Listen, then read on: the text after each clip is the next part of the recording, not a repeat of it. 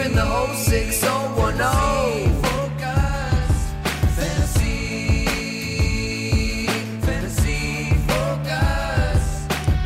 Hello and welcome into Fantasy Focus. It is Monday, October 16th. Today's show is presented by Geico. Switch to Geico, see all the ways that you could save. Is that right? Uh, Siri just said hi as well. Oh, Siri did. All right. Well, what's up? She's Hi from Siri. On the show today, it is Siri Field, Mike, and Daniel. Really excited to make a Week Six recap show here for you guys. A lot of fun. So much stuff happened here in Week Six. We haven't even gotten to Monday Night Football. We'll get to that at the tail end of the show. But unfortunately, guys.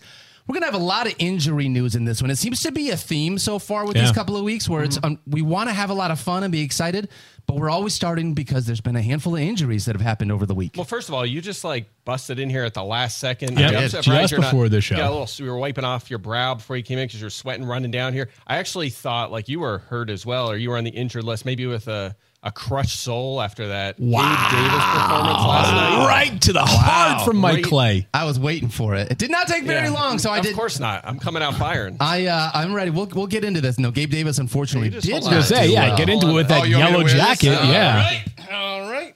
I'm not gonna put that belt on because it's gonna break my neck. I But did don't officially. don't uh, button the belt or don't Velcro the belt. I mean, sorry, the vest because that shirt you're wearing is awesome. Yeah, it's a Dan Campbell. Man shirt. look at Campbell. that. Yeah. Look at that, Dan Campbell there. That's, Say, when you said Happy Monday, you should have said Happy Victory Monday. well, I didn't. I mean, it's only Victory Monday for some of us, Field, so I didn't want to get into that. Well, that, that changed quickly. Let's move on to injuries.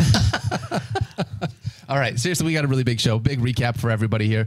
Yeah, We're but the theme start- of the day yesterday really, Really was was, injuries, injuries, which we hate to have a show in which like the lead of the most important stuff we talk about are injuries. But yesterday was brutal. It was like every time I looked up, it was another Adam Schefter tweet about somebody being questionable to be questionable to return or being ruled out. So uh, a dark Sunday in the fantasy football streets. And that's a thing too. Sometimes it's like uh, limps off and then right back in the game. We had a Yeah, couple of those, yeah. but this this week there was a Tyreek lot Hill of quick yesterday, outs. yeah. yeah. There's a couple of those, but I feel like yesterday there was a lot of those. Like they're just ruled out pretty Yep. quickly, and we don't like that. Yeah, let's start with Christian McCaffrey. Last week, unfortunately, we found out we were going to be without Justin Jefferson for four weeks. This week, as a part of this game, even though Christian McCaffrey got in the end zone for a 15th straight week, he ended up leaving this game early with an oblique and a rib injury. Fields Yates, tell me what this is going to mean for Christian McCaffrey managers moving forward. Well, Mike, this was almost one of those where he leaves and then quickly returns. He did, yeah. And then he gets injured again and ends up leaving the game for good. We have zero idea any sort of timeline here on Christian McCaffrey.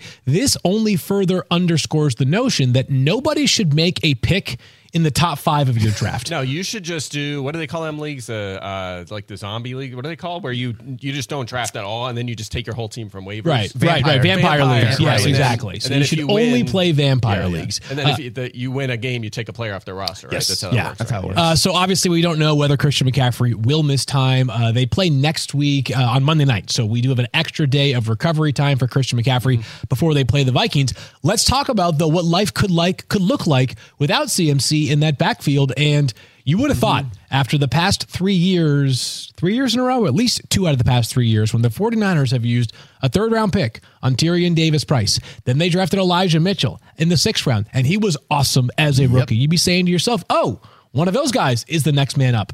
And instead, the answer is neither of those players. A lot of question marks. If Christian McCaffrey is out next week, and there's a long ways to go before we get to that point, Jordan Mason might be one of the most important names to know on waivers for the rest of this week, as Mason has been good over the past couple of weeks. Found the end zone in week five, was fine again yesterday, Mike. How much of a split, though, was it between him and Elijah Mitchell? Yeah, 15 snaps for Mason in this game, five carries, zero targets. Elijah Mitchell had seven snaps, two carries, zero targets. Tyrion Davis Price was inactive for this one. Yeah. Uh, you're right. Usually, and, and again, earlier this season, even if Elijah Mitchell was healthy, he he was the getting the bulk of the number two work.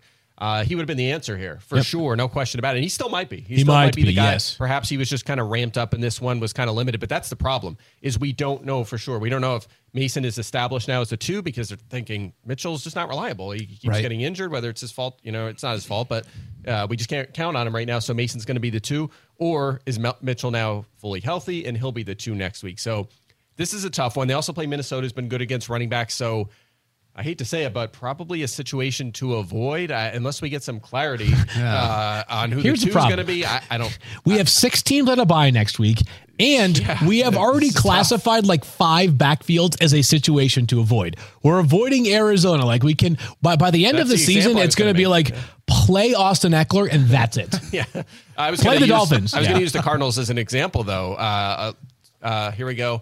Emari Demercado. I think what you have to do is pronounce it in a very Italian way. Demercado. There you go. Right, There it is. it'll, it. it'll make you focus in on the name That's a a little good bit call. more. That- that works. Emari nailed Di it. Mercado. Oh, that was so much better. Yeah. that was so much better. Well, anyway, uh, we said avoid that situation, and if you did, good for you because Yeah. he was uh, he played a lot of snaps, but it was mostly pass blocking and running routes.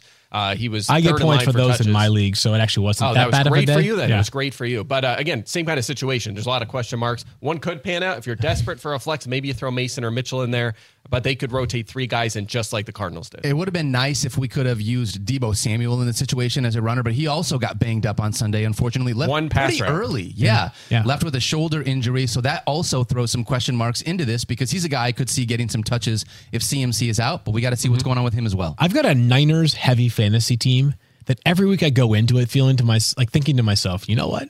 This could be a day, right? We could have, have ourselves a monster afternoon. Then yesterday, my Kittle and Deebo stack in that lineup amassed like one catch for Not one great. yard Yeah. total. I'm It was like, bad oh enough with the God, Browns yeah. defense being the best defense They're in the NFL, but on top of that, the- all the injuries Yeah, as well. uh, and bad weather obviously impacted Yeah. that game as well. It's a shoulder injury for Deebo Samuel. Again, no initial timeline for Samuel. We don't know whether he'll play next Monday night or not. We have already seen life without Deebo Samuel, not just last year, but to the, uh, earlier in this season as well.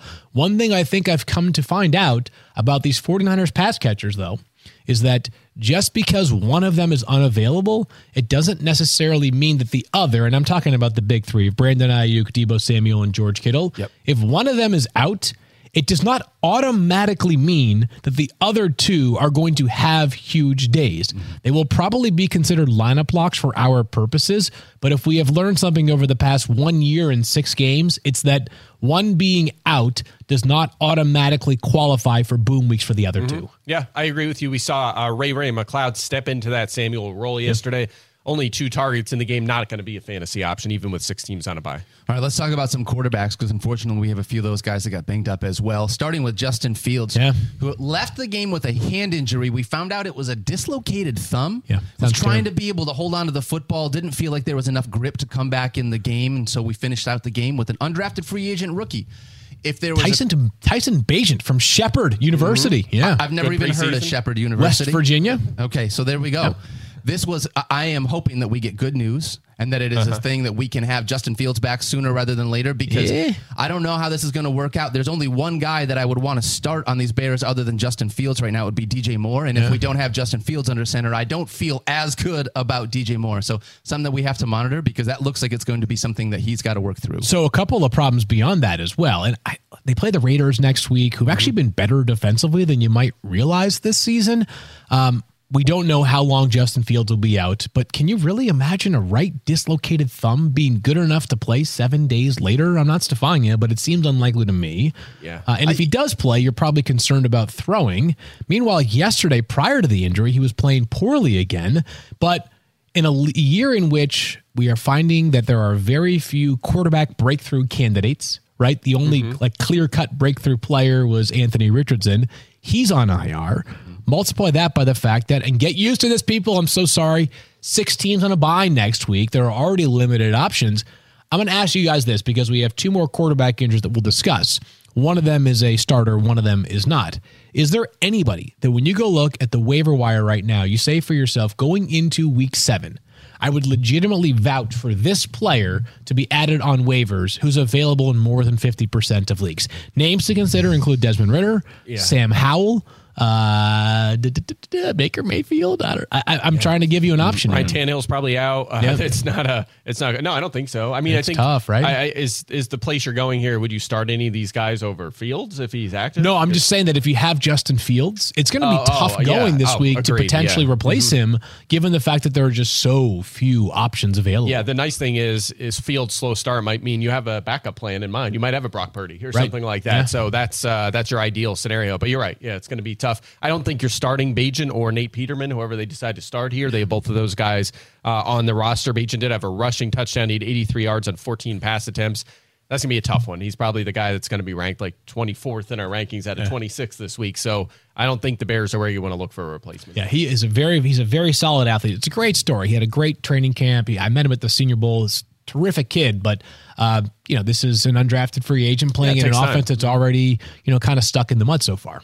Guys, we had unfortunately Trevor Lawrence also got hurt with a knee injury. We found out this morning he avoided serious injury, which is what we're looking for, trying to wait and see whether or not he's going to be available for us this week. But But they play on Thursday. and so you got a short week again to be able to figure things out with, which is going to be frustrating. Yeah, and So- against a good Saints defense, by the way. Yeah, Very good. Saints And defense. So. Not to mention he hasn't been very good Yep. this year. Two finishes better than 15th. They're both against the Colts. One was this week. He got ninth.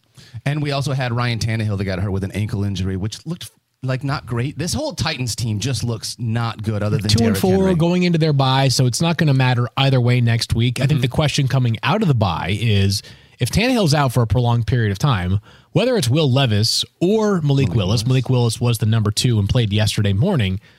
Can you feel good at all about starting DeAndre Hopkins, who has yet to find the end zone this season? More on D Hop later, but Mike, Yeah. I feel like this Titans offense is the definition of molasses right now. Yeah, now. it's been rough. Uh, Derrick Henry did have a couple nice runs, so he's he's hanging in there as Yeah, a viable fringe RB one. Otherwise, it's been it's been rough. I will say this: Hopkins' target share has been massive. Uh, yesterday was his worst game for sure in that department. So I think he's still going to be a guy that we feel comfortable starting. But you're right; it's just uh, this Titans offense is rough, and who knows what Tannehill's situation is. I just hope if he is if he does miss time, we get a look at Will Levis. Yeah. I want to see Will Levis. I, I part of me is like queasy about that happening just I'm because sure of the fact you that he hasn't. Yeah, no, I, I I would like to see him as well. I actually thought Will was a pretty good prospect coming out of Kentucky last year. Uh, I just feel like the progress made during the preseason, Mm-hmm. at least based off of public comments from the team, suggested it might be a while before we see him. yeah, well, I don't think Malik Willis is the answer after what we saw yesterday. But he four, Dude, what was four it? sacks Yes, you four- had this like four sacks in like Yeah. how many dropbacks? Uh, Like he- fourteen. well, let's see. He had five pass attempts and he had four sacks in the game. That's unreal. Yeah, it was. And he, and you, if you watched it, it I mean, was the like bad kind of sacks too. Yes, bad, bad, bad, bad. Last one, we do not have a lot of time to talk about this, unfortunately. David Montgomery got hurt, left with a ribs injury. X rays were negative, waiting on an MRI today. The Lions already played without Jahmyr Gibbs yesterday. So, Yeah. Mm-hmm.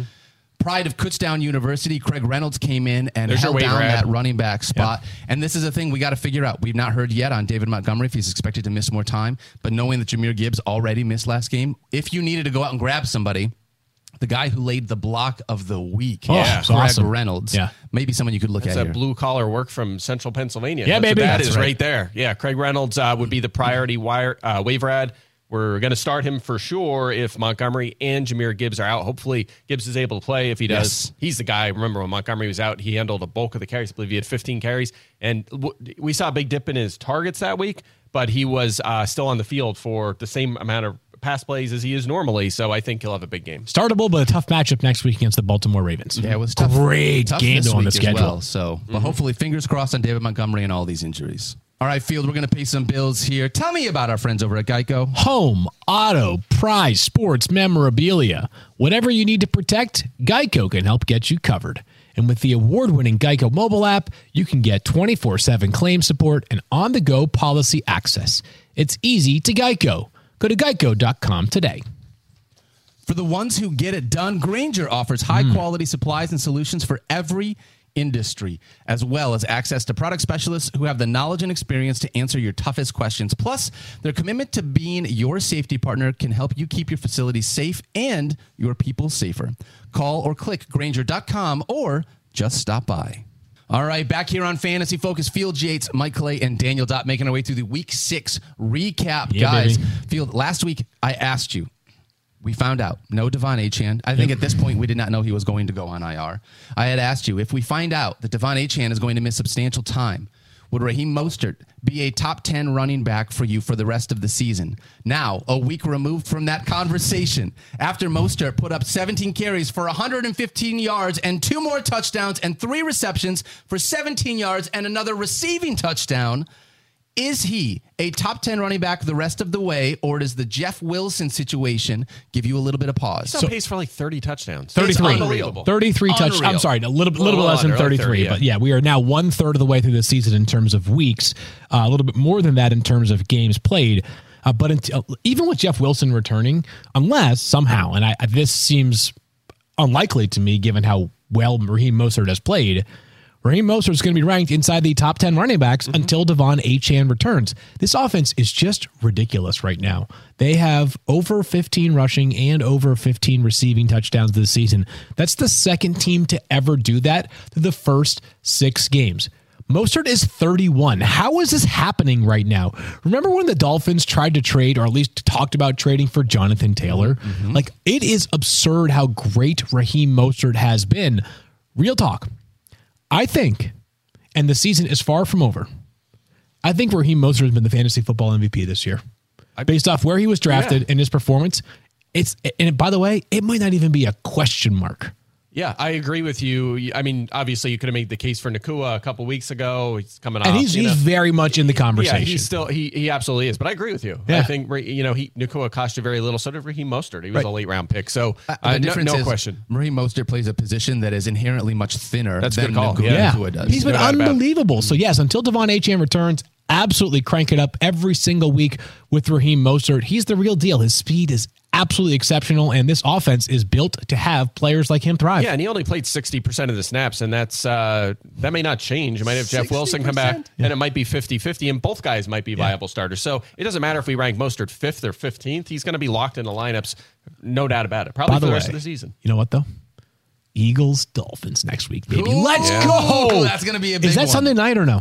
Uh, I, I don't think- it is. okay. Yes, I believe Yes. it is. Oh, my Sunday night. God. Yes, uh, That is that's going to be interesting. news, I yeah. uh, I'm not feeling great about the Eagles' chances, to be honest. After Let's, the way let's, they, let's they've been playing talk a little bit more about really that quick, later. Jalen Hurts, we mentioned this before the show. He has more interceptions this season than he had all of last year, including the playoffs. I know, it's amazing. Four yesterday. Yeah, uh, they brutal. lost because of the four to nothing turnover differential. It was rough. Mike, do you know if Tyreek Hill is officially on pace for 2,000 yards? 2,300, I believe. 2,300. Yeah. Okay, Seems so he, decent. so he is Seems in pretty fact doing it. So he's a must start every week. There's not a whole lot to say about Tyreek Hill other than the fact that if you watch these Dolphins games, you understand just how ridiculous this player is. Yeah, wide receiver one right now. with incredible. Justin, Justin Jefferson out. But even if Jefferson were playing right Yeah, now, you'd mm. still rank him as if, think if so, you did a draft for the rest of the season right now. Now that Christian McCaffrey is hurt, and I'm, I'm not trying to redraft for the rest of the season every single week. I know we did it just a couple of weeks ago, but if you started from scratch right now, Tyreek Hill would be the first player taken in fantasy. Yeah, wh- like it. if with everyone else considering injuries, injuries, Yeah, and, and even if Justin Jefferson were healthy, though, I still think Tyreek Hill would go ahead over of him. Over a healthy McCaffrey. Well, McCaffrey, I, I'd say if Jefferson were healthy, Yeah, Hill would still go over him. The uncertainty, uh, so I, I'm sort of I'm, I'm playing both the games now, right? Okay, Like all I'm allowing right. McCaffrey to be injured in this scenario, but I'm not allowing Justin you put Jefferson in to two be. instead of one. How dare you? I know. Uh, but yeah, he's been Unbelievable. unbelievable. And by the way, like when you watch it, you're just sort of like, huh? Like how is this? po- Like he's had one like. I guess two average games this year. Mm-hmm. Right, like we need to go back and rewatch the Bills and the Patriots games and figure out what they did, or like uh, I think Tre'Davious White got hurt during that game, right? Yeah, I think so. So is Tre'Davious White are, are Tre'Davious White and Christian Gonzalez the Darrelle Revis and Deion Sanders of 2023? No, I, well, Hill, has, Hill hasn't had many good games against New England, right? I mean, Bill Belichick is famous for stopping number ones. I mean, he did it to Davante Adams yesterday. Yeah. So uh, that that it could be as simple as that. But yeah, some teams just seem to have an answer. I thought you said number ones.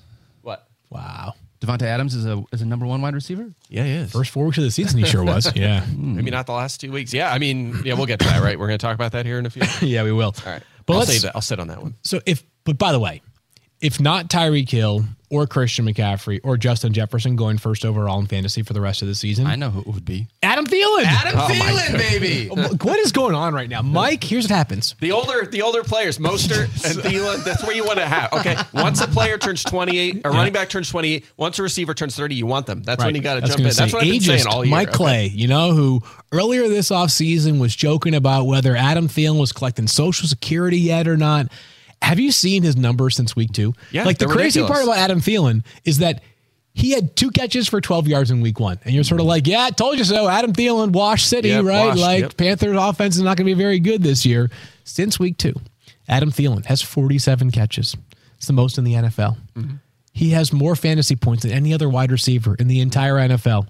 Over his past four games, he has 11 catches, and exactly 11 catches, by the way, in three of the past 4 He is absolutely mashing right now. And the formula is great. First of all, like the guy still gets open all the time. Yep. Second of all, because he's not, like it almost works in his favor that he's not Tyreek Hill level of speed because teams aren't worried about Adam Thielen doing damage down the field. So they're like, fine, if you want to meticulously carve up our defense, with like 12 to 15 yard gains to Adam Thielen, have at it. Go Do ahead. it. Do your Go thing. ahead. Mm-hmm. Right? Like this formula could sustain going forward because they have nobody else to throw the football to.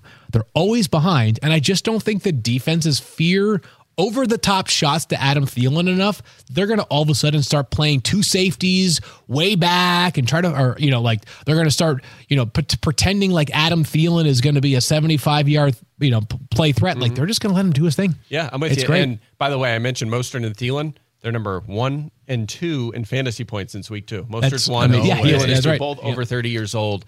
Uh, there's always many bizarre things that happen every fantasy season. That's the And best. that might be the story uh, so far this year. By the way, Carolina on a bye, unfortunately. So old man Thielen gets some time to rest and come back strong here. That's what I was weeks. just going to say. This is one of those things where, uh, like, fantasy has been so ridiculous through the first six weeks. It's like, hey, how many times, if I said to you, Adam Thielen is going to have three more games of 25 or more fantasy points than Patrick Mahomes six weeks into the season, you would be like, that doesn't make any sense. Patrick Mahomes is good as a superstar. He's the best wide receiver or the best quarterback in the game. However, However, Adam Thielen out here doing the Lord's work for everybody because if you grabbed him on your uh, probably off of waivers, to be honest, he probably wasn't even drafted. late round pick, probably. Depending on, Very on league late. size. Yeah. It's, Very it's just too bad that in Minnesota, Justin Jefferson was holding him back. Uh, yes. Right. Getting to his full potential, you know? It's just Well, ridiculous. That's a good. Speaking of Minnesota, Mike, good transition there. Without Justin Jefferson, we were looking to see what are these pass catchers going to look like. We had high expectations for both Jordan Addison and KJ Osborn, and I wanted to know if Kirk Cousins was going to be impacted by the loss of Justin Jefferson. But when you talk bit. about these, Sure looked like it it. sure Yeah. did. And these pass catchers, field, we got Jordan Addison in the end zone. Jordan Addison is your guy, but nobody stepped up here to the point where it was like, okay. We're going to have this guy establish themselves as the target while Justin Jefferson is out. It sort of felt like it was just a little bit of everybody. Yeah, so it was a little bit of everybody for sure. I'm pulling this up I had it earlier and I've already forgotten it somehow because I'm an old man. That doesn't make uh, sense. Kirk Cousins had 31 passing attempts yesterday, which if you're saying to yourself, is that a lot? Is that a few? Well, if you look back at his prior game logs, the first three weeks of the season 44 44 50 then he had 19 in that game against carolina carolina obviously a bad offense and then 47 last week against the chiefs yeah, he was number one in pass attempts and Yep, completions and into the touchdowns season, before that, yeah. game, before Uh, that for game. the season coming into the game yesterday. So just 31 attempts for Kirk Cousins. That explains a bit of it as well. Yeah. They scored on defense. It was a backup quarterback in It was a Chicago they were playing thing. against. Yep. Yeah, they had that game in control the whole way. Yep. So I wonder if next Monday night, when they play the 49ers, who have this outstanding defense, if it'll look a little bit more normal and a little bit more reflective of what we think this Vikings offense usually is. That being said, I think these two players kind of aligned in terms of their utilization of how we thought they would be, right? They're going to be the two clear wide receivers that you're going to want to have in your fantasy lineups if you are starting a Viking. And Addison's a really talented player who probably is a better bet to find the end zone because he's done that quite frequently so far this Yeah, season. four of six games. Yeah, they they both had 97% route participation, so they sat out one pass play, both of them. They both had five targets, which isn't a big number. Uh, but again, you're right. There's going to be game. There, there's going to be a lot of games where Minnesota throws the ball a lot more. They're both going to be fine. So Addison, the preferred fantasy option, but Osborn, despite the fact that he hasn't had a 12 and a half point game yet this season, is still uh, a flex option. And this week he's a wide receiver three because again, there are six teams on a bye. Unfortunately, pain. Last thing on the Vikings. Do you know who is settling in so nicely right now? Alexander Mattison. Yeah. He, by the way, saw a massive, massive workload yesterday. Mm-hmm. Yeah, he did. And what was our conversation about Mattison coming into the season? He's a totally reasonable low end RB2. And that's exactly what he's been. He's Yes, not going to be a superstar in terms of consistent big play production, but he's seeing a ton of touches and usually scoring, it feels like, between like 12 and 15 fantasy points. Yeah, when points. Cam Akers got there, the gap in touch, uh, snaps got a little closer, And then- uh, and then The like yesterday it widened back yeah. up. Uh, Mattison, if you look at expected fantasy points versus actual, has the widest gap in the NFL. So he's leaving a lot on the table. I don't know if it's really his fault. They have zero rushing touchdowns, Yep. uh, and he's really good after contact. So I don't know that it's his fault, but. You know, as long as he keeps getting the volume, he's going to be a fantasy starter. And it's not just the t- it's not we're not just talking about carries, right? I love that he got seven targets in Yeah, the passing yeah, game yesterday, which yeah. is fantastic in spite of everything. So hopefully better days are going to be ahead for these Minnesota Vikings. Obviously, like you guys talked about, You game script that. in this one. The Vikings fans, and as a fantasy manager, Okay. I do want some better days ahead. That doesn't mean I want wins. Field. Okay, I want Fair better days ahead Well, it's going to be tough next Monday night against the Niners. That Yeah, will it is. a very tough one. All right, let's move ahead and talk about the Los Angeles Rams. Yeah, baby. We finally got Cooper Kupp back last week, and guess what? He looked like Cooper Kupp. It looked like he didn't miss any time whatsoever. Fast forward one week, he looked just like Cooper Kupp again this week. Got Sure into did. the end zone as well. The real question here for me is not what is Cooper Kupp going to look like. It's how is this continued split between Cooper Kupp and Puka Nacua going to look? Yeah, well, check this out. Uh, two games since Cooper Kupp returned. Here's the targets: uh, 22 or a 39 percent target share for Cooper Kupp, massive. Puka Nacua, 19, only three behind at 34 percent. 34 is like an elite number one receiver Yes. share, and he's getting that with Cooper Kupp. So no one else on the team has more than six targets. They got rid of Van Jefferson. Kyren Williams, I mean, we're going to talk about him in a second. He's been phased out of the passing game. They are focusing in the targets on those two players. Uh, good matchup next week against the Steelers. I think Nacua will bounce back. I still feel good about him as a fringe wide receiver one. Yeah, I think the difference that you can attribute to Cooper Kupp and Puka Nacua over the past couple of weeks is I hate to say anything negative about the kid because he is awesome. As we said, He's been great. He's on the podium in terms of fantasy MVP so far this season. Is that he's Cooper bleeping Kupp. Yeah. And he's one of like the three most talented wide receivers on planet Earth, right? The guy is just an absolute alien right now. He missed four games to begin the season. Will Cooper Kupp finish as a top eight scoring fantasy receiver this year? Yeah, if he's healthy the rest of the way, I do think so. That's yeah, I don't, I think he'll he'll get there easily. Honestly. How about that? Oh, Yeah. so top five then? Well, I, I I'm just saying. I think he'll just comfortably get into that mix. Isn't Yeah, that don't know where amazing? exactly you can miss a quarter of the season. Yeah. I'm, I'm not. I'm not talking about points per mean- game. Obviously, I'm talking about total points Volume. scored. He could easily Yeah, get I mean, there. Two years ago he had what 100 more points than any other receiver. Last year he was on a Better the pace. same pace Yeah. or about the same, yeah, roughly the What a joy pace. it is to watch him. Yeah, he's awesome. Yeah. And- but but again, we've we've talked about this. McVay's offense can support two top 10 receivers. We've seen it before, and that's what they're going to do going forward, I believe. I still think that this is that moment where you had your first down week from Puka Nakua that I might want to test the nerve of the Nacua manager to be like, hey, look at you saw Yeah, Cooper Kupp's Kupp back, coming it's back, over. it's over. It's Kyron over. Williams getting all this. That's exactly what I would be doing on- just like, to see you if should I be like, is he like was he a system player? Like he's a fifth round pick. He can't even run. like you should probably trade him to me. It's like our uh, FF Now I conversation about Justin Jefferson yesterday. Yeah. All the negative stuff. You got to list them all out for Yeah. the person. Um, by the way, um, hand up. Sorry, I thought Matthew Stafford would have a decent day against the Cardinals. You and me both.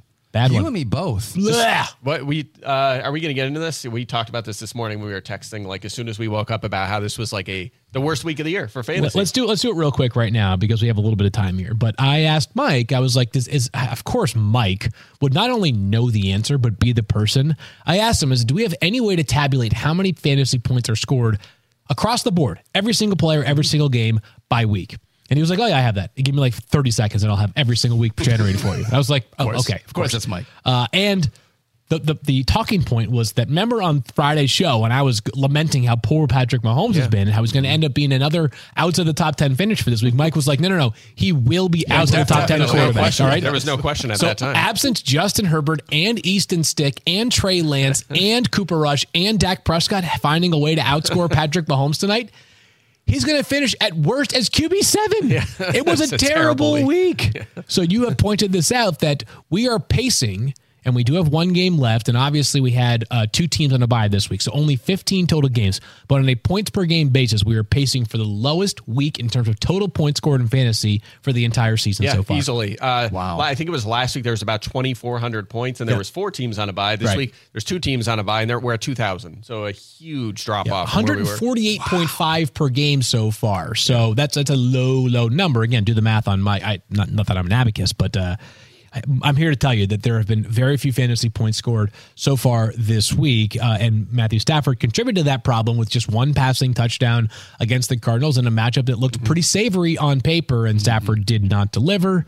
His running back mate, uh, run, I guess his backfield mate, Kyren Williams, though, did. And Mike, he's been your guy, and he once again delivered yesterday. Yeah, he crushed it. Uh, 20 for 158 and a touchdown on the ground, up to seventh in fantasy points per game this season, uh, but zero targets. And this is what I want to talk about before. He does have four top 10 fantasy weeks. He's played 83% of snaps. That's great. But A lot of it has now become rushing because he has two targets in two games with Cooper Kupp. That is a gigantic red flag for me. Now, I think that will go up a bit moving forward. Uh, just, you know, you don't play that many snaps as a running back and get one target a game. Right, But right. that concerns me. You know, we don't want to get to a point where this is like, uh, you know, D'Onta Foreman, like Derrick Henry, sort I of feel like I was going to say like Philly it's sort better of better than Foreman, right? It's like uh it's not quite Derrick Henry because well, one per game would be. Yeah, I guess that would be Derrick really Henry. bad. Yeah, Uh, but tough. that's it's a minor concern. I think it will be better though. I mean, McVay's offenses aren't known for targeting the running back a lot, but we need to get back up to like a twelve percent target share. Right, if we right, get right, that, he'll yep. be fine. But I'm a little nervous about that because he's not going to put up a buck fifty eight every week. He has four games with I believe under fifty yards, under fifty rushing yards. So if he's a down rushing game and gets one target, it's going to be a problem. so we need to figure that out. I've got this team where I uh, I've been riding Zack Moss uh, and Kyren Williams. Nice. and I feel like I'm just like dancing this extremely, like exactly you're extremely, like Yeah. like I'm on a tightrope right now, and I'm like, I, I think at some point the bubble is going to burst with these two players, but I'm not going to stop starting them until that bubble I, bursts. I hear you, and I think about the I think about the same thing, but I feel like that about every running back pretty much. It's Oh, even yeah. like Joe Mixon feels that way too. Yeah. It's Oh. you know, it's it's everyone. It's like they're gonna get they're gonna get hurt or they're gonna lose their job. It's just a running back position is is just bad. All right. for the most part, it's just. uh, I want to take that, Mike, and I want to move that forward because we got two running back backfields that I want to talk about that you kind of let, let into Yeah. there.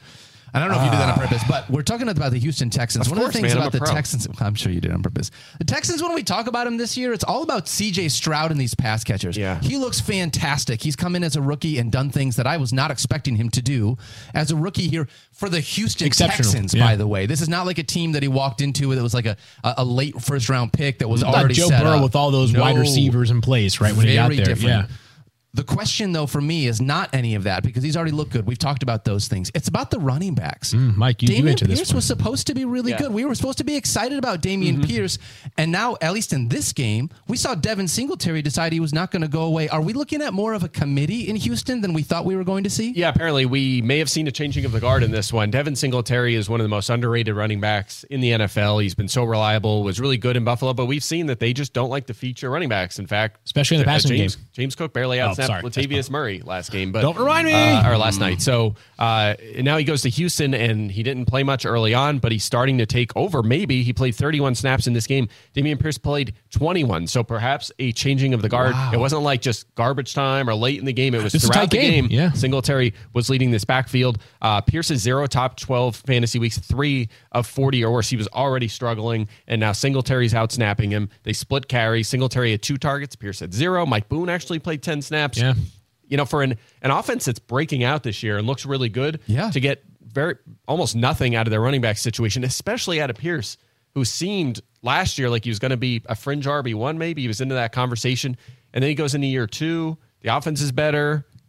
It's all falling apart quickly. So No, Pierce you know what this is, Mike? You know what this now. is? Is last year when we were talking about the Dameon Pierce hype train in the preseason, you kept supplying us with like very logical and salient data points about how very few day three picks have actually become like legit long Mm-hmm. term fantasy starters.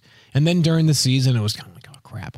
Well, when you're getting Playing 20 the touches, long game, yeah. baby. Mike was playing the long game. He Yeah, was pointing uh, it out. I mean, seriously, it's yet another day three. Like there are very few of them that have consistently churned out fantasy points. Yeah, and the argument there was like, well, now running backs are you know aren't as valued as high, so they fall. But you know what? No, they don't. If there's a superstar talent running back, they go in the top ten. If you're Bijan Robinson or Bijan. Najee Harris was viewed it that way, and he got picked in the first round. The list goes on and on. Uh, yeah, he was a fourth round pick. You know who that reminds me of? Now that you say that is Michael Carter. Same thing, Mm, yeah. fourth round pick. He was hyped up. He had a decent rookie year. Everyone was in on Michael Carter, and we we overvalued him in like early best ball drafts that year. And then what they do? They said, "Well, you pushed us a fourth round pick. We don't view him as a difference maker. We're going to take this Breece Hall kid Yeah. in the second round, and that He just might be a difference maker. Carter. Yeah. That's why Yeah, I, I exactly. either So- draft running backs in the first or second round, or I wait for the undrafted free agents like Austin Ekeler or Jaylen Warren or guys like that. When you say I, like, are you talking about when you're playing Madden? Uh, no, I just think if I were to put together a franchise, like as a GM of an NFL team, that's what I personally would do. Well, yeah, that's what the savviest of teams seem to be doing, right? I mean, Kansas City and Philly were in the Super Bowl last year. With Yeah. you know they didn't invest really anything into that. this So doesn't again, make the- sense to me though. Like this this Texans team, like you just said, this Texans team is looking way better than we expected. This offense is performing really well with CJ Stroud. You would think that that uptick by having that quarterback would offer these running backs a little bit more value, a little bit more room to be able to You'd do say the things they defenses are like not stacking the box, right? Because they want to account for CJ Stroud's proficiency. It's a good call, Daniel. Um, Interesting. it's weird, but yeah. So let's uh, like I will count on Mike's projection for Dameon Pierce being quite a bit lower this week, and we'll see whether Dameon Pierce even cracks the top twenty-five of running backs in Week Yeah, Seven rankings. They are in a buy, so uh, So I then he say- probably won't. Yeah, I, I still think if Singletary's on on waivers, he's a guy to grab for your bench right now in case he does just cement himself as the number the one A or the one there. Uh, Pierce is, I think he's still tough to drop because he is has the raw talent and this offense is good. And if he reestablishes himself after the bye, there could be flex value, maybe RB two value. There's still some hope. Hard, tough to drop, but not a not a roster lock in ten teamers. I don't think he ha- is a guy you have to keep. Buy next week, and then they get the Carolina Panthers after the buy. So hopefully that can be Ooh, a the fix Texans me could be four and three. So that would be real the nice. Texans and Raiders could be four and three upcoming pretty soon. How about the frisky? Ridiculous. Frisky. Who do you say the Raiders are playing? Raiders play the Bears next week. Uh, Bears. The Bears. Yep. Yeah. All right, let's talk about the Cardinals running backs too. This one I don't really No, want to same do. thing. We did that at the beginning, right? We, we don't- kind of did. You already you already led into this, But Mike. I'm just gonna let you finish it use, out. Use Yeah. your use your pronunciation. Emari Demercado. Not bad. Not bad. All right, I'll take it. Uh, he played 33 snaps and had two carries and one target. So if you picked him up off waivers and didn't listen to us and put him in your lineup, it was disastrous. Uh, Keaontay Ingram did cement himself as the one. Well, he would play 26 snaps, but he had 10 carries Yeah. uh, and two targets. Damien Williams uh, was signed 12 snaps, eight carries, one target. It was a three-headed committee. That might be the case for the next three weeks till James Conner comes back. Three plus weeks till Conner is back. Who's on IR, playing Seattle this week. Situation to avoid. The Cardinals are playing this all masterfully. So we're now six games in, and they've been largely competitive in good chunks of almost every game, and they beat the Cowboys. But now they're one in 5 uh-huh. Like they're trending towards a top five pick. This is what you do. You play well enough mm-hmm. to get the fans like. There are other one in five teams mm-hmm. like the Patriots where you're like, is it all over? Have we reached you know rock bottom? Where do we turn from here? You got the Cardinals where it's like, yeah, we're one in five, but we're frisky and we might get Caleb Williams next year. Yeah, that's right. It's and, uh, playing it perfectly. look, so they- continue to play these running backs who aren't very right. good. Yeah, that's and you'll continue to lose games even if you stay competitive for portions Uh-huh. Look, of they them. won their Super Bowl. They beat Dallas in a big upset, and now they killed everyone's uh, eliminator leagues. Now you move on. Now you wow, just keep thanks for reminding me of that, Mike. Sensitive subject. Wow, jeez, Mike Clay. I had them too, so I'm not. I mean, making fun of myself here.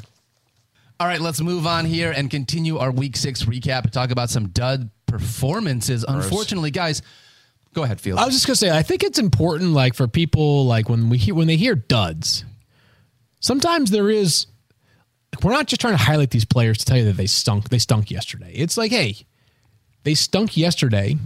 Maybe this is a trend. Is there something that we're going to do about it? Like, does it change our perception of the player? Does it mean that we should consider trading for or away these players? Like, what should we do about these dud efforts? So I wish that I had stuck a little stronger to my guns last week when I had said to both of you, Yeah. revenge game for Jakobi Meyers. I would take Jakobi Meyers over Davante Adams, and you guys were like, "That's ridiculous," and I never made us do a mm-hmm, board mm-hmm. bet on it. You should have done it. I should have made you guys do a board bet on it. Obviously, this is a situation. Jakobi Meyers came in and scored a touchdown. That's great.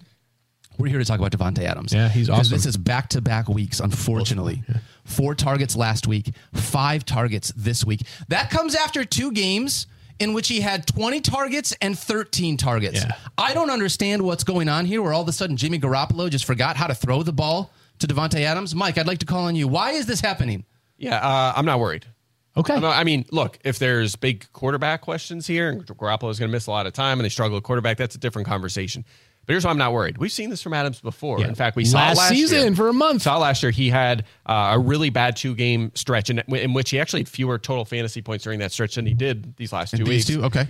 Uh, next game after that, 34 fantasy points. I believe that was with Wow. Jarrett Stidham under center as well Yeah, against so, the uh, 49ers. He gets there's the that. Chicago Bears next week. So There, there's that, and there's also they played New England yesterday, and again, New England, Belichick, famous for shutting down number ones. Uh, last, his prior two meetings against the Patriots. So yesterday he had the dud five or two for twenty nine.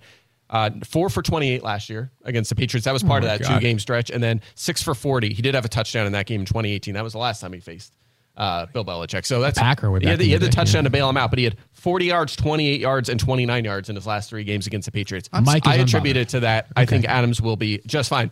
But one final note here. Adams, uh, four games, four full healthy games for both of these receivers with Jimmy Garoppolo this year. Uh, Adams has 38 targets. Meyers has 40 targets. Unbelievable. To your point, he's been awesome. Uh, yeah. He's been awesome this season. Super productive, effective, high volume. Uh, he's been great. I'm I am more disappointed and nervous than you are.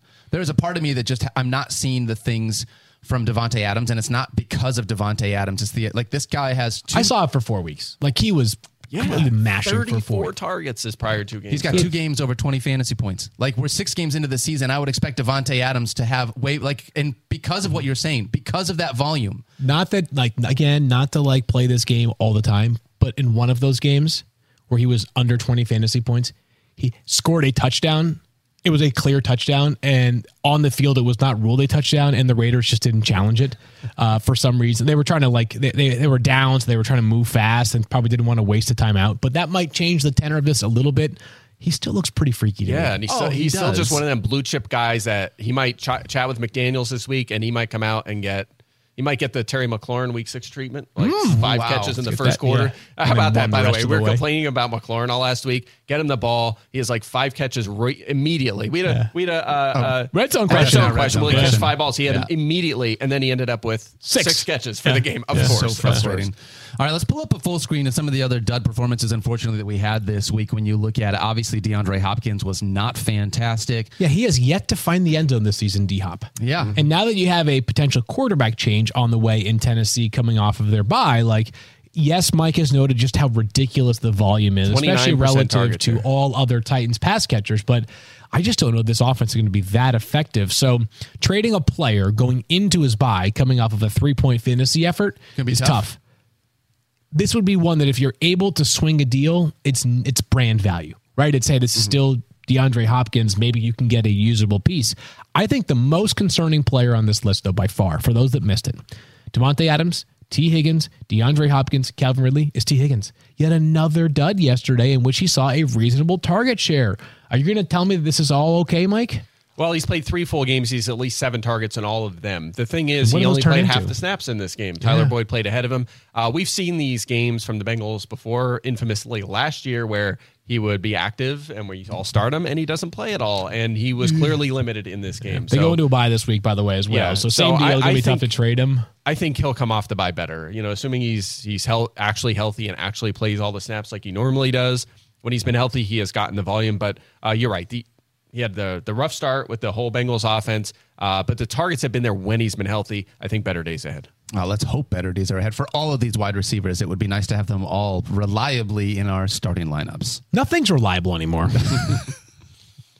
All right, let's talk about the Atlanta Falcons. Because, by the way, Yes. In case I just want to say this really Okay. quickly. In case you watched Score Report this week, hopefully you did, and you sat DeAndre Hopkins like I told you to do. Right. Because if you watched it, you saw that he made the sit list. I think I was the only guy outside the top twenty-five on DeAndre Hopkins this week.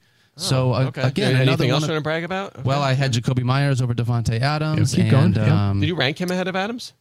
I had uh, Lions winning in Tampa Gabe, Bay. Gabe Davis. That one did not work out. Yep. Hey, every once in a while you get a nice call, but I, I was you're worried right. about You're this good. one. I actually was more worried about, uh, for me, Calvin Ridley than I was about Tee Higgins because Tee Higgins, I'm still, I still feel like dealing with that rib injury. Obviously, like dealing with it's a pain management kind of a thing. So Right. Calvin Ridley, I've been disappointed because I just expected more from him this year. But anyways, let's move on. and Talk about these pass catchers from the Atlanta Falcons. Yeah, field. the high flying, pass heavy superstar. Back to never doubted back you for a minute. plus- Falcons offense. Yeah, back to back that? 300 plus passing yard efforts from Desmond Ridder. Look, we never called for Taylor Heinicke. Okay, we're always on your side, Yeah. Desmond. no, I mean, I never called for Taylor Heinicke after the first half yesterday because during the first half, I was definitely calling for him like throughout the entirety of it. You had field not Kyle Pitts as your long shot, but Jonnu Smith. Dude, I'm going back to that well every single week. And I, guys I, keep don't- doing it. I would a- keep doing it. So, Seriously. well, I'll start with Jonnu Smith just to pay that off, and then we'll go to Kyle Pitts.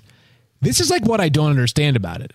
We will take any tight end with a pulse Yep. and add him to our rosters and play him. And yet, Jonnu Smith has had a pulse for a month, and he's available in like 87% of leagues. He should be rostered in like every league. He has been red hot, found the end zone again yesterday. And by the way, even prior to this liftoff from the Falcons passing offense, he was seeing a real target share. So oh, yeah. go grab Jonnu Smith. He is a startable tight end. He once again found the end zone yesterday, 13.6 fantasy points. And how about our guy Kyle Pitts? It's good to Let's see him take off yesterday. And I guess Here's the deal. We've talked about Kyle Pitts a lot. At some point, we recently decided that like maybe it's time to just like pass the responsibility to somebody else when it comes to Kyle Pitts talk. But you just see it every once in a while, and you're reminded of why you've been so bullish. A 22 year old with that kind of freaky athletic ability. Do you think, though? Here's the question that I think people who are who have Kyle Pitts or Jonnu Smith or anybody else are asking. Trade him now, immediately. I don't, I don't, for who? Like, I would get rid of Kyle? Pitts in a heartbeat because of Jonnu Smith. So I wasn't going to ask that question, but that's for that interesting. we can come back to that in a second. It's that what we have seen from Atlanta over the past two weeks is so stark compared to where they were, not just for the first four weeks of this season, but for the four starts that they had last year with Desmond Ridder under center. Are they going to continue to throw the football a lot? What do you think? Yeah, so I think that it's it'll it's gonna be a game script situation. So if they're controlling a game like they want, and they're able to run the ball, and Yeah. Tyler Allgeier's having better games, and that's where we get in trouble with these guys. The thing is, they just got handled pretty easily at home. The game is in Atlanta, right? Uh, Yeah, the Commanders. yeah, the Commanders, Uh, yeah. Not good, and we haven't had a good Tyler Allgeier game since week one because they're not a very good team, and they're losing games, and they have to throw the football. Uh, I know they're like around 500, but they're just not they're not holding leads against teams, and that's where you get in trouble. So uh, it's probably going to be like keep an eye on the opponent sort of thing. Although again, this was a game where you thought that might happen, Right, and it, the- and it just didn't. They trailed good the whole are, way. yeah. So um, also they are straight up calling a more balanced offense this Yeah. year, opposed, uh, as opposed to years past. So I think there's reason uh, for you know reason for hope that Pitts will continue at least as a fringe tight end one, a startable tight end one, and I think the same thing for Jonnu Smith because they don't have a number two receiver. They're phasing Mack Hollins out now. KhaDarel Hodge is playing ahead, get of him ahead of him. They brought in Van Jefferson. They're rotating that spot. So it's Drake London and Bijan Robinson, and then it's the two tight ends. They have like a forty percent combined target share this season. So it's not like a normal team. They're basically slot receivers Yeah. now, um, and I don't expect that to change going forward. Also, You don't expect Van Jefferson to become a part of this passing game. I, mean, I, think he might him. take the he might well they gave up very little. I think he understand. I think he'll take the two job, and I think that'll help a little bit. But I don't think he's going to get a lot of targets. But Jonnu Smith, like he was couldn't find the field for the Patriots the last few years. Not, Uh, not the end zone, that's for sure. And the yeah, field a I little mean he just well, also yeah. wasn't on the field most Yeah. of last year. Did you He's say just- Jonnu Smith or Kyle Pitts? Which one of them couldn't find the end zone? Both, neither. Both, yeah. Okay. All right. But it's just uh, unreal. Arthur Smith and Jonnu Smith just have this connection. That's why I feel differently than you guys do about Kyle Pitts. Like this, But if you have him, I have him in a bunch right. of leagues. Okay, so the, but that's the problem is that like I get you in the sense that like it's probably not going to stay this hot going forward. The problem is like unless you have Jonnu Smith waiting in the wings to replace him with, Literally who can. You just told me. Okay, He's so- available in 75% of leagues. He was It's now started. it's now seventy five percent. People added him overnight. Is that what you're telling me? Because he was he was qualified Well, I mean, for long think- shots. We're, I, I, it's so weird that we we're feeling like so good about Jonnu and bad about Pitts. It's all based on expectations because Jonnu's Right. tenth in fantasy points per game. Pitts is twelfth. Yeah. They're like right next to each other. One more good Pitts game and he's ahead of 85%. him. 85. I was 85%. going to say so. Yeah, One more good Pitts game. What Falcons team have you been watching where you're like, yeah, I'm going to hold my breath for one more good Kyle Pitts game? But I, like mean, it. you're talking of Andy John. Daniel this gosh. morning. You're talking of Jonnu Smith. He's two spots ahead of him in points per game. yeah, how ridiculous is that? That we're even having that conversation. That freaking Jonnu Smith, who sucks, that you just said how bad he has been, no, no. is Oh, better say than 22 year old Kyle Pitts, who we continue to have this thing for, this affinity. I'm saying they're both top 15 tight ends right now. and, So and what Daniel is saying, and I hear him, so I, I actually think I can see both sides of your arguments. Um, it's not like Kyle Kyle Pitts has been decidedly worse than Jonnu Smith, but what you are suggesting is if you can trade Kyle Pitts for a starter somewhere else and subsequently you just add Jonnu. Smith, This is the time to do it because you could not do it before. so you can do this. So what you're saying, you can replace Kyle Pitts in your lineup with Jonnu Smith, plus upgrade somewhere else by trading Kyle Pitts for a I wide guess if you receiver or running back. I don't. I don't know what you're going to get for Pitts at this point, but I, well, fair enough. Hey I mean, man, for a guy that's so good, the idea we don't know what we can get for him, he must not be able to be very good if we can't get well, anything the, for I'm him. saying that. Well, the perception doesn't always align with reality. though, that's so. So What about the reality on Drake London? Let me ask you about that because we've been arguing about the Yeah, tight ends. Like, is this um, a situation where he, at least as a wide receiver, is going to continue to get volume here with Desmond Ridder? So I think wh- whatever Mike just said about like what your belief is and what the game script will be will project most clearly onto Drake London. I know the Desmond Ridder stands today will tell you like it's not the day because he throws for over 300 yards yesterday. He also had three picks. A couple of them were very, very bad. Um, remember for a while when we talked about how like if Denver could just get a quarterback, how great that team would be. We should have waited on that take mm. until we talk about the Falcons because man, like I have zero doubt And I think Jerry Jeudy has since shown that he is maybe not this blue mm-hmm. chip prospect as a wide receiver. Drake London is, man. He is so Yes. dang good. Like if you put a Drake Maye, Caleb Williams player under center for them, which they're not going to be anywhere close enough to the top of the draft to pick one of those players. But gosh, these guys with the quarterback upgrade would absolutely mash. They're so good. They're so talented. Yeah, because London's starting to produce with Desmond Ridder Yeah. under center. Uh, 20 targets during his last two games, a touchdown or at least 78 plus yards in four of his last five games. So uh, he's starting to produce. And this is more like what I expected, where it's, you know, like last year, I, I told you in the final month of the season, he had a ton of volume and was very productive in fantasy with Desmond, uh, Desmond Ridder under center. So we just have to keep this high target share going. I have him ranked 36 this week against the Buccaneers, and that's with six teams on a bye. So I'm not going over the top, but it's at least enough where you could start him and feel comfortable. Mike's already done his rankings.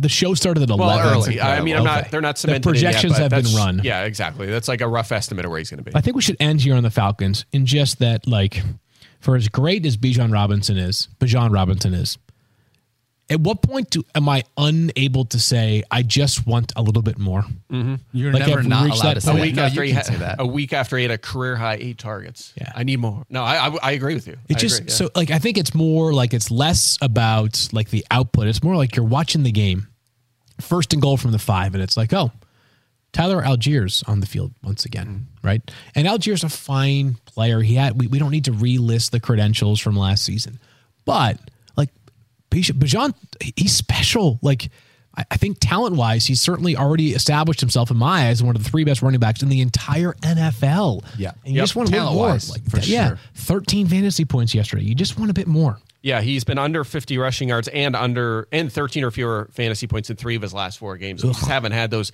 those Ugh. big games, but still, Ugh. just a hair under 18 touches per game this season. Honestly, based on their commentary, I don't think it's going to go up. No, I don't think I so don't think so. I either. think it's no, gonna this hang is around that very number. much part of the plan here. I'm just saying, you just wish you got a little bit more from Bijan because man, is he fun to watch. Yeah. Uh, before we're talking about Monday Night Football, we have a little bit extra time here. I do think it will be uh, a responsibility of ours to hit on the Colts backfield yesterday because obviously game two with Jonathan Taylor, we were all kind of wondering like when is the Jonathan Taylor takeover going to occur? It did not occur yesterday, as once again, Zack Moss outscored Jonathan Taylor. Zack Moss found the end zone, and I believe it was a 50 50 split in terms of carries yesterday, total touches as well. So, Snaps, yeah. what do you think? You think it's a week away, two weeks away, three weeks away? I think uh, this is going reasonably how we expect. I mean, we thought Taylor more last week, but after we saw what happened where Taylor was limited to 10 carries, then we projected it like we think it's going to be uh, closer, maybe a lean toward Taylor. And it was leaning toward Taylor. Now, Moss scored the touchdown, but Taylor at one point, like near halftime, was leading the Colts in rushing and receiving. So uh, he was doing pretty good. I think it's just, it makes sense. Like Taylor came up. Now, second game back, it's even. Now he's going to be up to like maybe 60 to 40, maybe 65, 35. I think that's probably where it caps out. So I think next game it'll be a little bit more of a gap. Taylor takes control. You said you think it caps out around the 65 35. So there's always going to be room for Zack Moss within this offense. Yeah, but He's I not going to be fully phased Yeah, out. but 35 Oh, I- would yeah, have to be yeah, a I hard time so. for him to That's crack still a lot. lineup, In this right? offense, Yeah. that's still a lot for Taylor. He'll Even be fine. so, that's not. It's less about for me. It's less about Zack Moss and more about how there's less ceiling for mm-hmm. Jonathan Taylor if he's still going to be on the field 35 percent of I, the time. yeah, I hear you, but there's also just so many bad rushing attacks and so many, so few feature backs too. Yeah. So uh, Get with Zack all Moss to Arizona. I was just going to say that. Can we trade him? That'd be odd. uh, Yeah, I was gonna say Baltimore, but I mean, he's. I'm sure he's happy just fine to keep Totally. uh, keep playing in this highly productive run offense, and then maybe pays off in free agency next year. But uh, yeah, I think better days for Taylor. Again, he got off to a good start in this game. He's just gonna take on more of a workload. Uh, at worst, I think he'll be a back end RB one in the near future. Okay. I hope my you're right cents. because we want to be able to have Jonathan Taylor out in our fantasy lineups. hope so. Not scoring 11.5 fantasy points. I would like to get more from that for Jonathan Taylor. So, all right, let's close out Fantasy Focus here with a preview of our Monday Night Football game. Field Yates, Mike Clay, Daniel Dopp talking Yeah. Cowboys and Chargers. Kellen Moore Bowl. Here's what I'm. Mo- oh, I didn't call. even think about that. I like that one, huh? I was not I was not aware of that. What I'm most excited about, well, I was aware of it now that you say it, it's obvious, but I wasn't thinking about it. I want to see Austin Ekeler. Yeah, Just like every single one of us, we want to see what he's going to look like finally back out for these Chargers. I'm excited to be able to see him out there. How high did you have him Like what, what was it? Was it top think, three running back? I think top RB. five? I, I think RB two, but I'm laughing because I'm thinking about last week how we were having this conversation about CMC versus Ekeler before the season. Everyone was like, "Oh, see, uh, CMC was the right pick because Ekeler got hurt, and now Austin Ekeler's gonna have a huge game tonight. It's gonna be like, see, Ekeler was the right pick over. We told C- you guys. Meanwhile, Raheem Mostert's in the corner be- like it should have been me. I know. On you jabronis. Him in his like eighth round, tenth round ADP. Uh, I had him as RB two going into the week. Obviously, feel great about Austin Ekeler, who uh, Stephania has made clear she expects him to look like Austin Ekeler tonight as well. The big question mark for me with Austin Ekeler tonight is just how much passing game utilization does he get? Mike talked about the stat in the uh, games without either Mike Williams or Keenan Allen. We've seen a much different version of Austin Ekeler of late compared to when both of them were available. Yes, a new offensive coordinator. He's played just one game with Kellen Moore as his OC, was really not much of a factor in the passing game. He crushed it on the ground, though. So uh, we'll see. We still are sort of learning what Austin Ekeler looks like in this system under Kellen Moore. Yeah. I'm really excited about this one, though. Field, he can get to RB2 as long as he scores more than 23 fantasy points to beat the guy that actually Mike just traded to you, Travis Etienne, in the Dynasty. very nice Which is nice. Yeah. Very nice. yeah, of it went Mike. well for you yesterday. Yeah, yeah, he did looked good. Good again. your matchup. Yeah, it did. No, I mean to be honest with you, actually, the funny part is that that was when I got tipped between the Mahomes finishing as a top seven quarterback at worst, and in our dynasty league that we play, and there's 12 of us, and it's victory points. Yeah. And I normally earmark like 125 and above. Mm-hmm. I think is a pretty solid chance of being a top six score. Anything below that, I think, is iffy. I'm at 111 this week, and I think if the projections hold, I'll be fourth. Mm-hmm. So I'll lose my head-to-head What a week. matchup, but win on victory points and go one and one for the week. So people, were- yeah, people yesterday watching the game are just like, "Oh man, all my guys are busting. It's going to be disaster." And then they check their score. Yeah, they're gonna win I'm some- up by 12 points. I, I might win like a pillow fight in the Veterans League. I might win like 95, 93, depending on how things unfold tonight for Jake Ferguson. On the Cowboys side, by the way, this is like this to me is an opportunity. It's it's not make or break, right? In the sense that like uh like I don't think that many people have been riding Dak Prescott as their weekly starter. And I think if you uh like I think if you've made it this far with Dak as your starter and you're continuing to do so, it's because you feel as though your roster elsewhere is just so good that it doesn't matter who is your starting quarterback. But for a guy who has not yet reached 20 fantasy points this season, on paper, this looks like his best opportunity to do so against a Chargers defense. The question I have is coming out of the bye, will this Chargers defense be any better than it has been so far? On paper, it looks like a pretty good defense in some ways.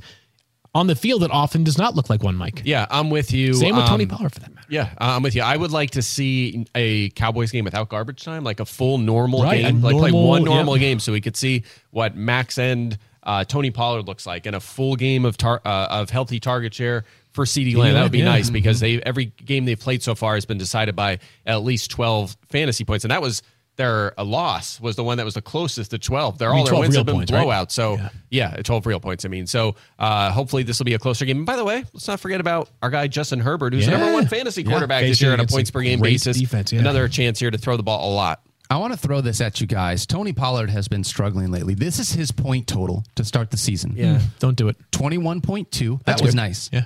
16.4. Rested Dropped a late, bit. Uh, like all these games. Yeah. 13.6. Yep. So drops a little bit more. Then 7.5.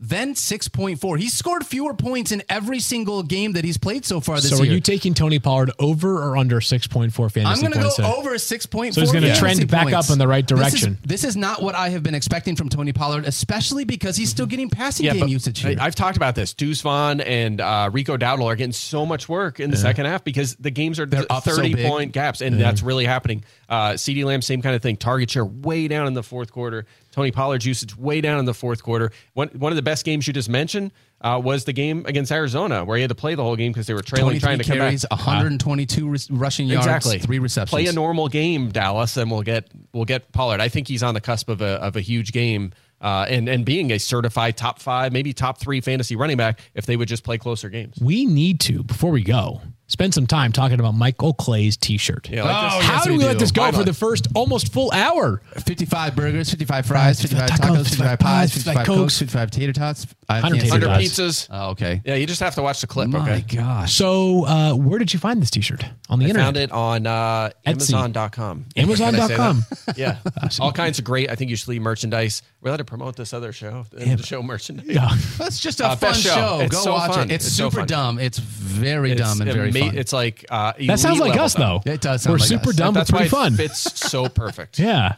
Oh, you know, right. we need we need to talk about our Halloween plans, by the way. oh, Oh. we show. need to do that. We It's on a need to do that. Tuesday, I It's on a. Tuesday. Ooh. Let's see when you when Can you make some save it for time? Wednesday or Monday. I'm gonna Maybe- go. I'm gonna dress as Kyle Pitts. I think, So or you're- just like as a zombie because he's trying to come back to life. Ooh, that could Uh, be I was gonna good. say you were right gonna say like you of weren't gonna show up or something like Wow. that. Love you guys. Thank you so much for He's been out showing with up us. late. Good luck, Mike, back to back See you on zingers to start and finish the show. Later, guys. Uh, I have a plan, so we need to do it.